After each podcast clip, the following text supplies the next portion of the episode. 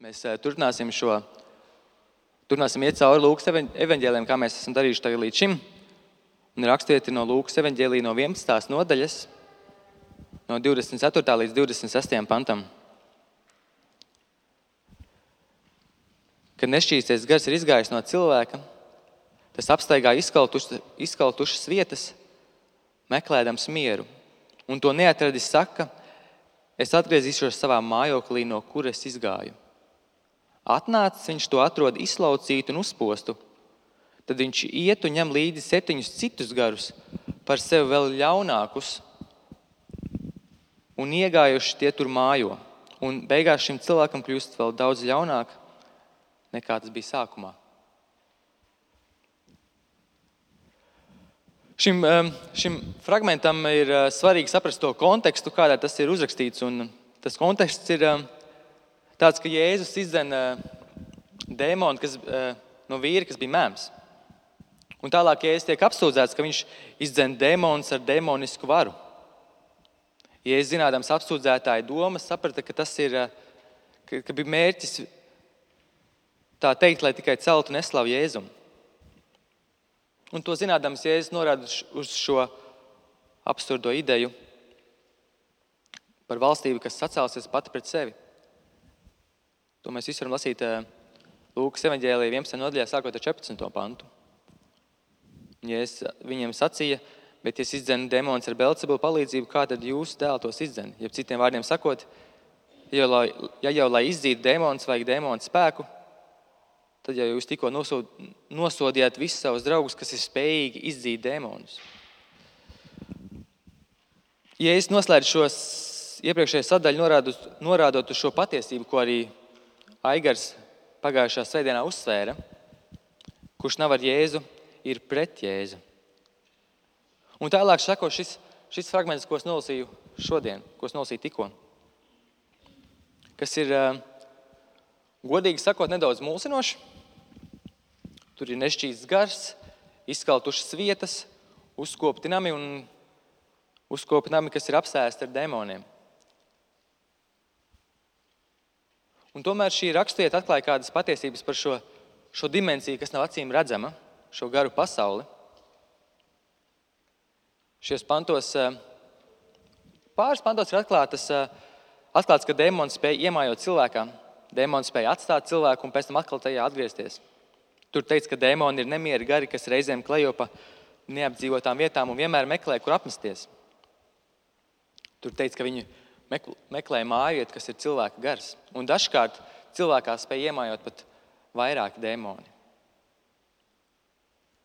Tas jautājums ir, kāpēc Jēzus lieto šādu ilustrāciju? Pirmkārt, Jēzus bija tikko izdzinis ļaunu garu no šī mēmā vīra. Un Jēzus gribēja, lai cilvēki ieraudzītu šo, šo realitāti par demoniem un par to, ka viņi iemājo cilvēkos un par to, kas notiekās. Otrkārt, es vēlēs, lai cilvēki saprastu kādu ļoti svarīgu patiesību par sirds tīrību. Patiesība, ka mēs esam brīvi no vēlna varas tikai tad, kad mūsos dzīvo Jēzus gars.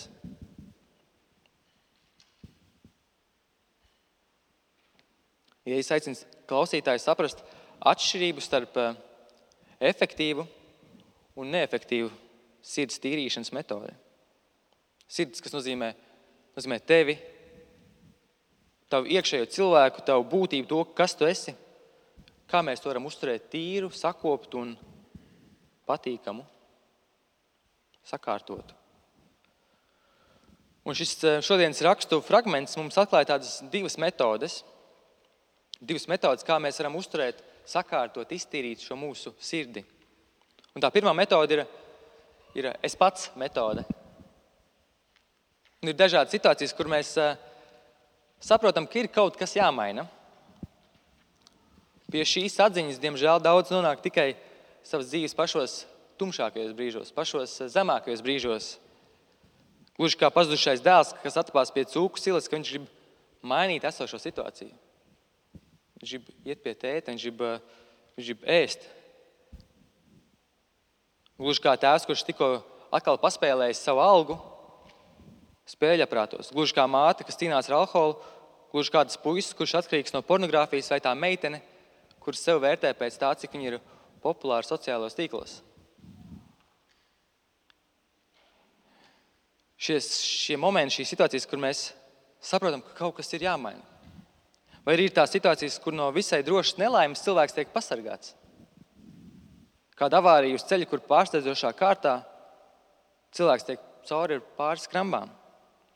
Vai kāda nāvējoša slimība, no kuras cilvēkam sanāk izglābties. Es ticu, ka caur visiem šiem momentiem un pagrieziena punktiem mūsu dzīvē tas ir Dievs, kas mūs uzrunā. Tā mazā dzirstelīte, kas parādās cilvēkam smadzenēs, kas viņam tā teikt, saslēdzās kaut kas.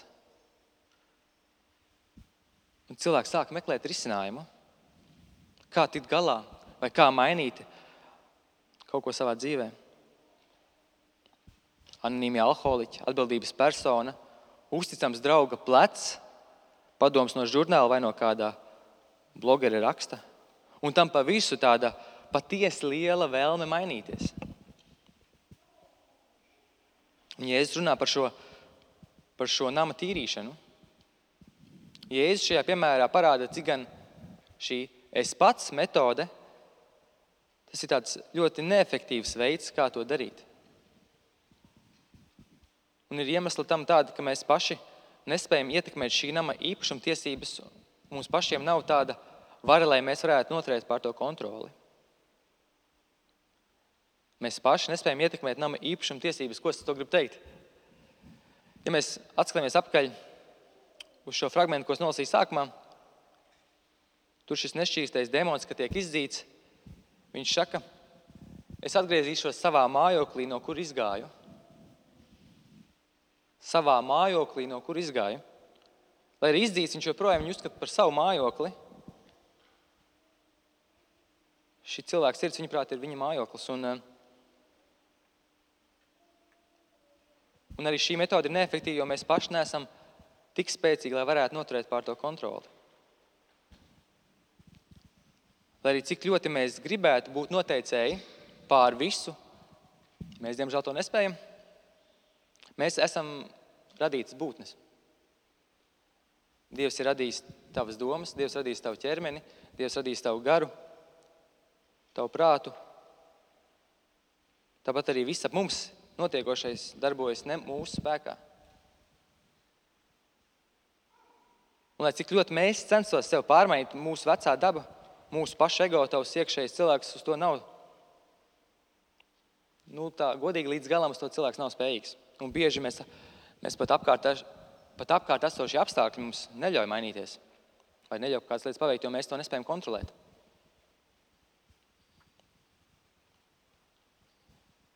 mēs ļoti bieži tiekam iedvesmoti, un kas ir labi. Tādi iedrošinoši lozungi, ehm, kas bieži motē mums kaut ko darīt, bet eh, nav iespējams pilnībā, pilnībā mainīties ar šiem iedrošiniem lozungiem.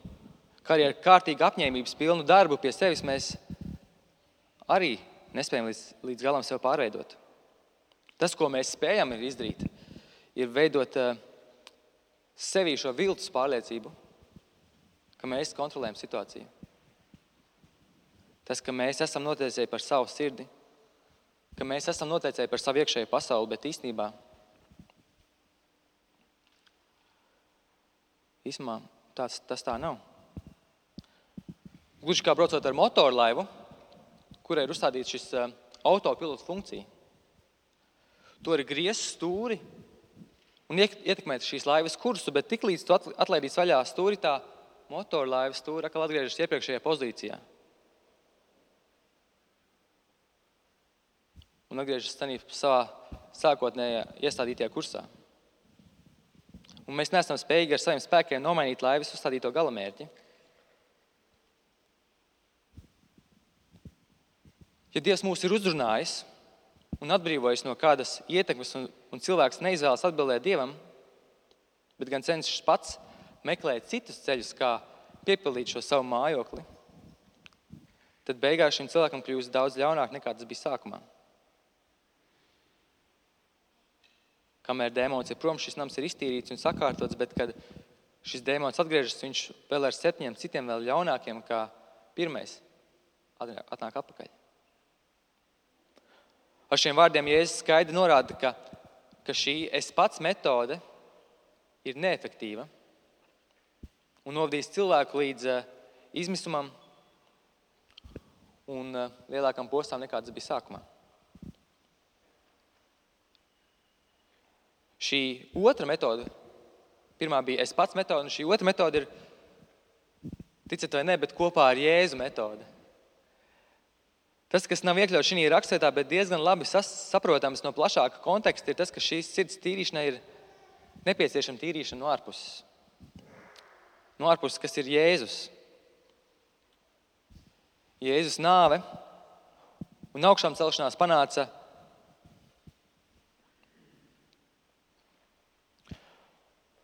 Tā mums nodrošināja, ka mums ir šī iespēja tikt tīrītiem no ārpuses. Tā mums nodrošināja šo glābšanu. Mums ikvienam šī sirds tīrīšana ir patiesi nepieciešama. Tā ir tā pati iepriekšējā metode, bet nu nevis paļaujoties uz saviem spēkiem un savu motivāciju, bet gan paļaujoties uz to, ka Kristus ir varens, paļaujoties uz Kristus varenību. Pirmkārt, tā ir efektīva, jo tā ir, ir spējīga ietekmēt šo, šo sirds īpašumu tiesību. Pirmajā korintiešie, pirmajā vēstulē korintiešiem, 6. nodaļā, no 19. līdz 20. pantam ir šādi vārdi.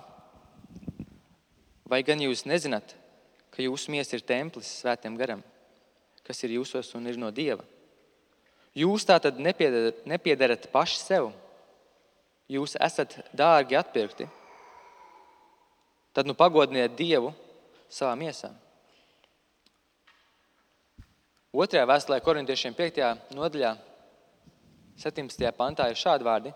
Tādēļ tas, kas ir Kristū, ir jauns radījums. Viss vecais ir pagājis, un redzi, viss tapis jauns.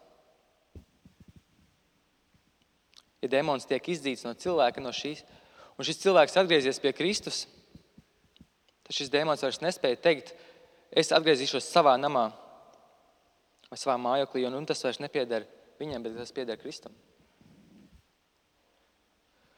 Cilvēkam nav nekāda teikšana par šo garīgo vidi, par šo neredzamo dimensiju, bet, eh, bet Kristum ir teikšana. Otrkārt, šī metode ir efektīva, jo tā pati par sevi ir spēcīga un pati spēj sev uzturēt. Romiešiem 8. nodaļā 34. pantā ir rakstīts, Pāvils raksta, kas, to, kas tos pazudinās? Ir taču Kristus Jēzus, kas miris, vēl vairāk, kas augšām cēlēs, kas ir pie Dieva labās rokas un kas aizstāv arī mūsu. Vēstulē ebrejiem ir šādi vārdi. Ir apsolīts, ka Jēzus glābšana ir efektīva. Jā, ebrejiem ir šādi vārdi, kas apsola, ka Jēzus glābšana ir efektīva. Sakot, Tādēļ viņš arī var pilnībā izglābt tos, kas ar viņu nāk pie Dieva. Jo viņš vienmēr ir dzīves, lai par tiem iestātos.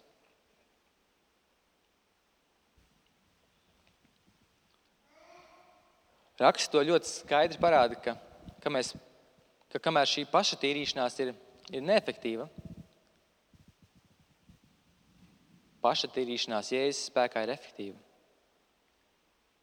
Kamēr šī paša tīrīšanās ir īslaicīga,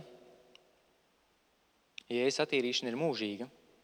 Kamēr paštīrīšanās rezultāts ir tāds, ka beigās šim cilvēkam kļūst vēl daudz ļaunāk nekā tas bija sākumā. Bet, kad Jēzus attīra mūsu sirdis, rezultāts ir daudz iespaidīgāks un daudz labāks nekā tas bija sākumā. Kas ir tas, ko mēs varam teikt, izlobīt no šīs līdzības?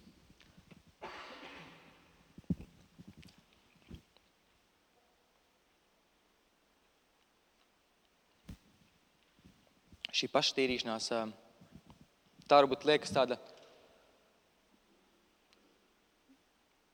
viņa ir neefektīva. Lai arī tu censtos to darīt daudz nemitīgāk, vai arī daudz rūpīgāk, tas mums ļauj nonākt pie maldīgas atziņas, ka mums ir kāda kontrole. Un, un kā jau teicu, pirms tam problēma ir tā, ka mēs nespējam to kontrolēt. Es jums vēlos nosīt kādu, kādu stāstu par kādu vīru, brēnu. Šis uh, Brians, viņa tēvs, viņam pameta ģimeni, ka viņam vēl bija pavisam, viņš vēl bija pavisam maz zēns.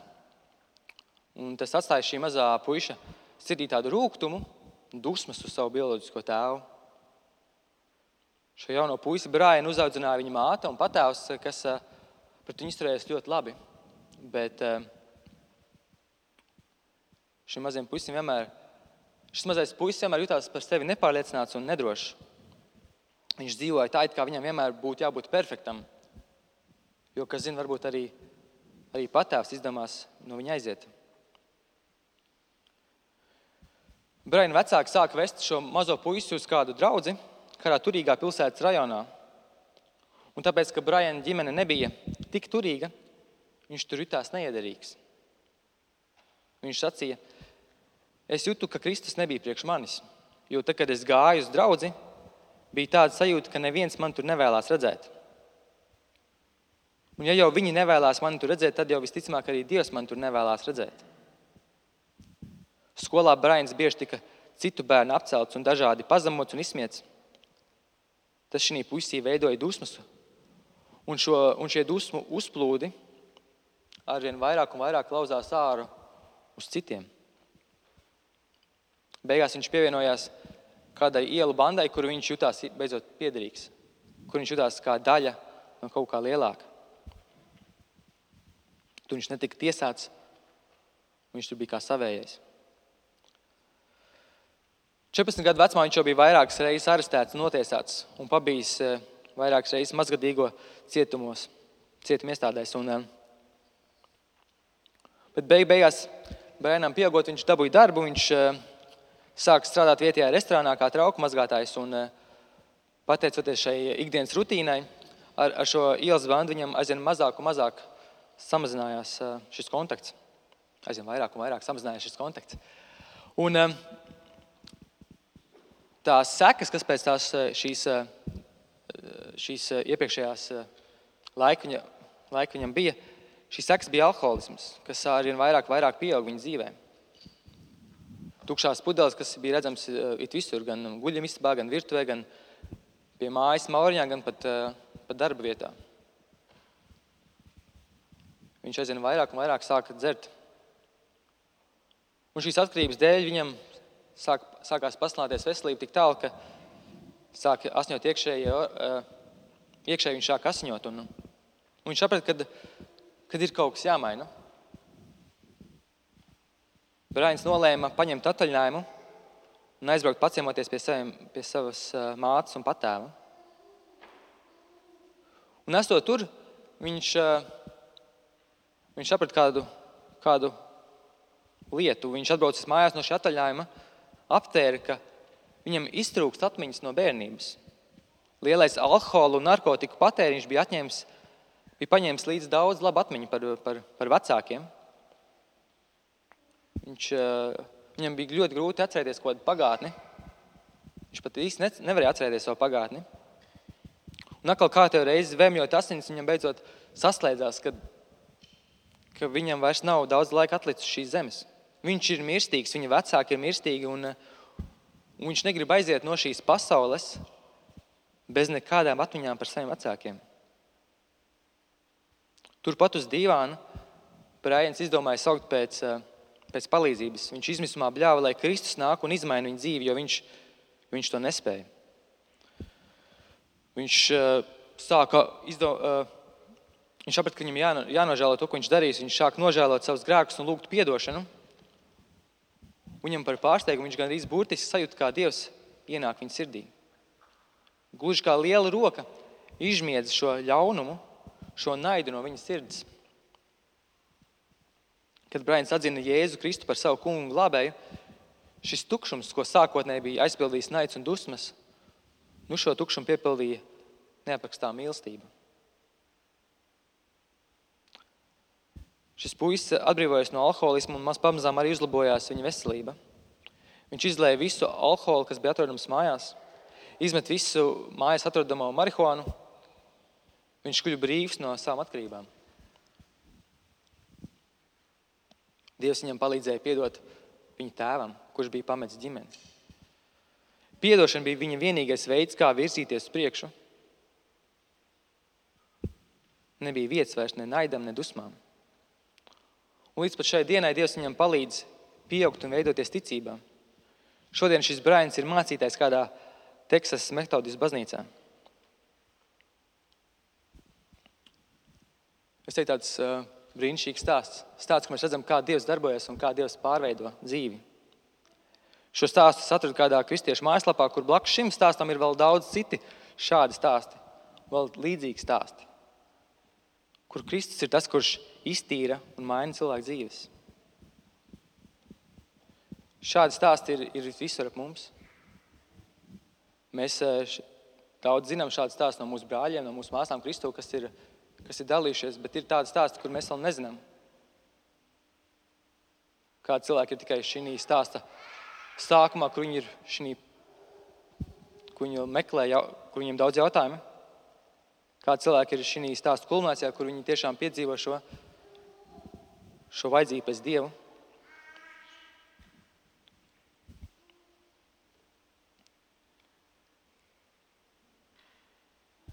Niekritīsim šī slazdā, domājot, ka mēs paši spējam tikt galā ar mūsu cīņām, mūsu netīrajām sirdīm. Mums ir jāsauc Jēzus pēc palīdzības, un uh, mums ir jāatzīstās Dievam par mūsu grēkiem.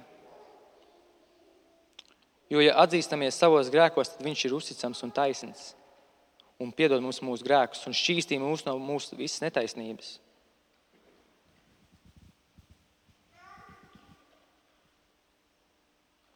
Mums jābūt daudz dedzīgākiem, bet ne savā pašspēkā, bet gan kā Pāvils raksta. Šā mērķa dēļ es pūlos un cīnos tik daudz, cik viņš manī darbojas ar, ar savu varnību.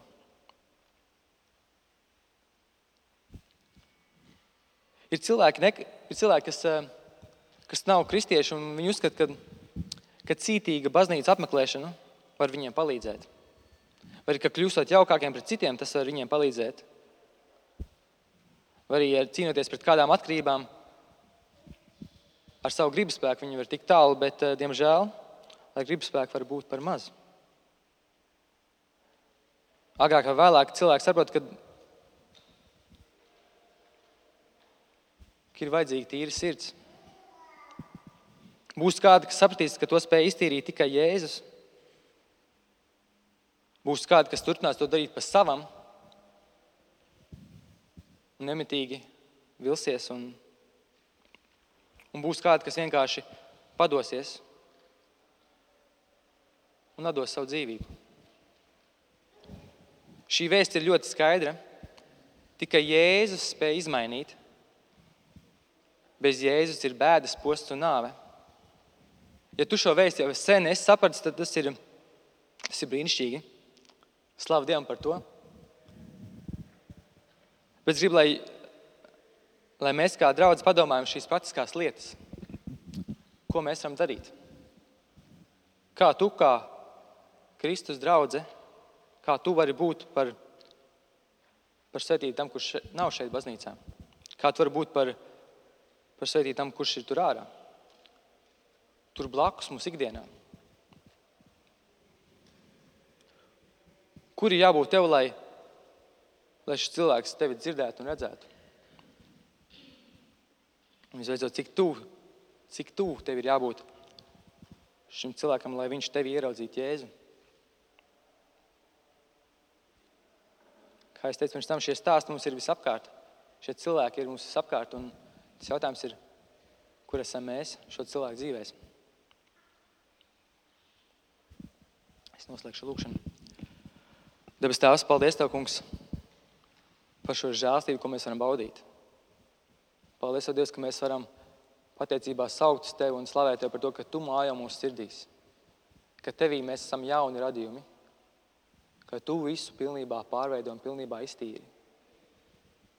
Un, kungs, par spīti tam, ka mēs pat kaut kādā savā muļķīgumā tomēr cenšamies paši darīt, bez Tavas ziņas, palīdz mums saprast, ka mums ir viss jādod Tev, mums ir jāpaļaujas Tevi, kungs.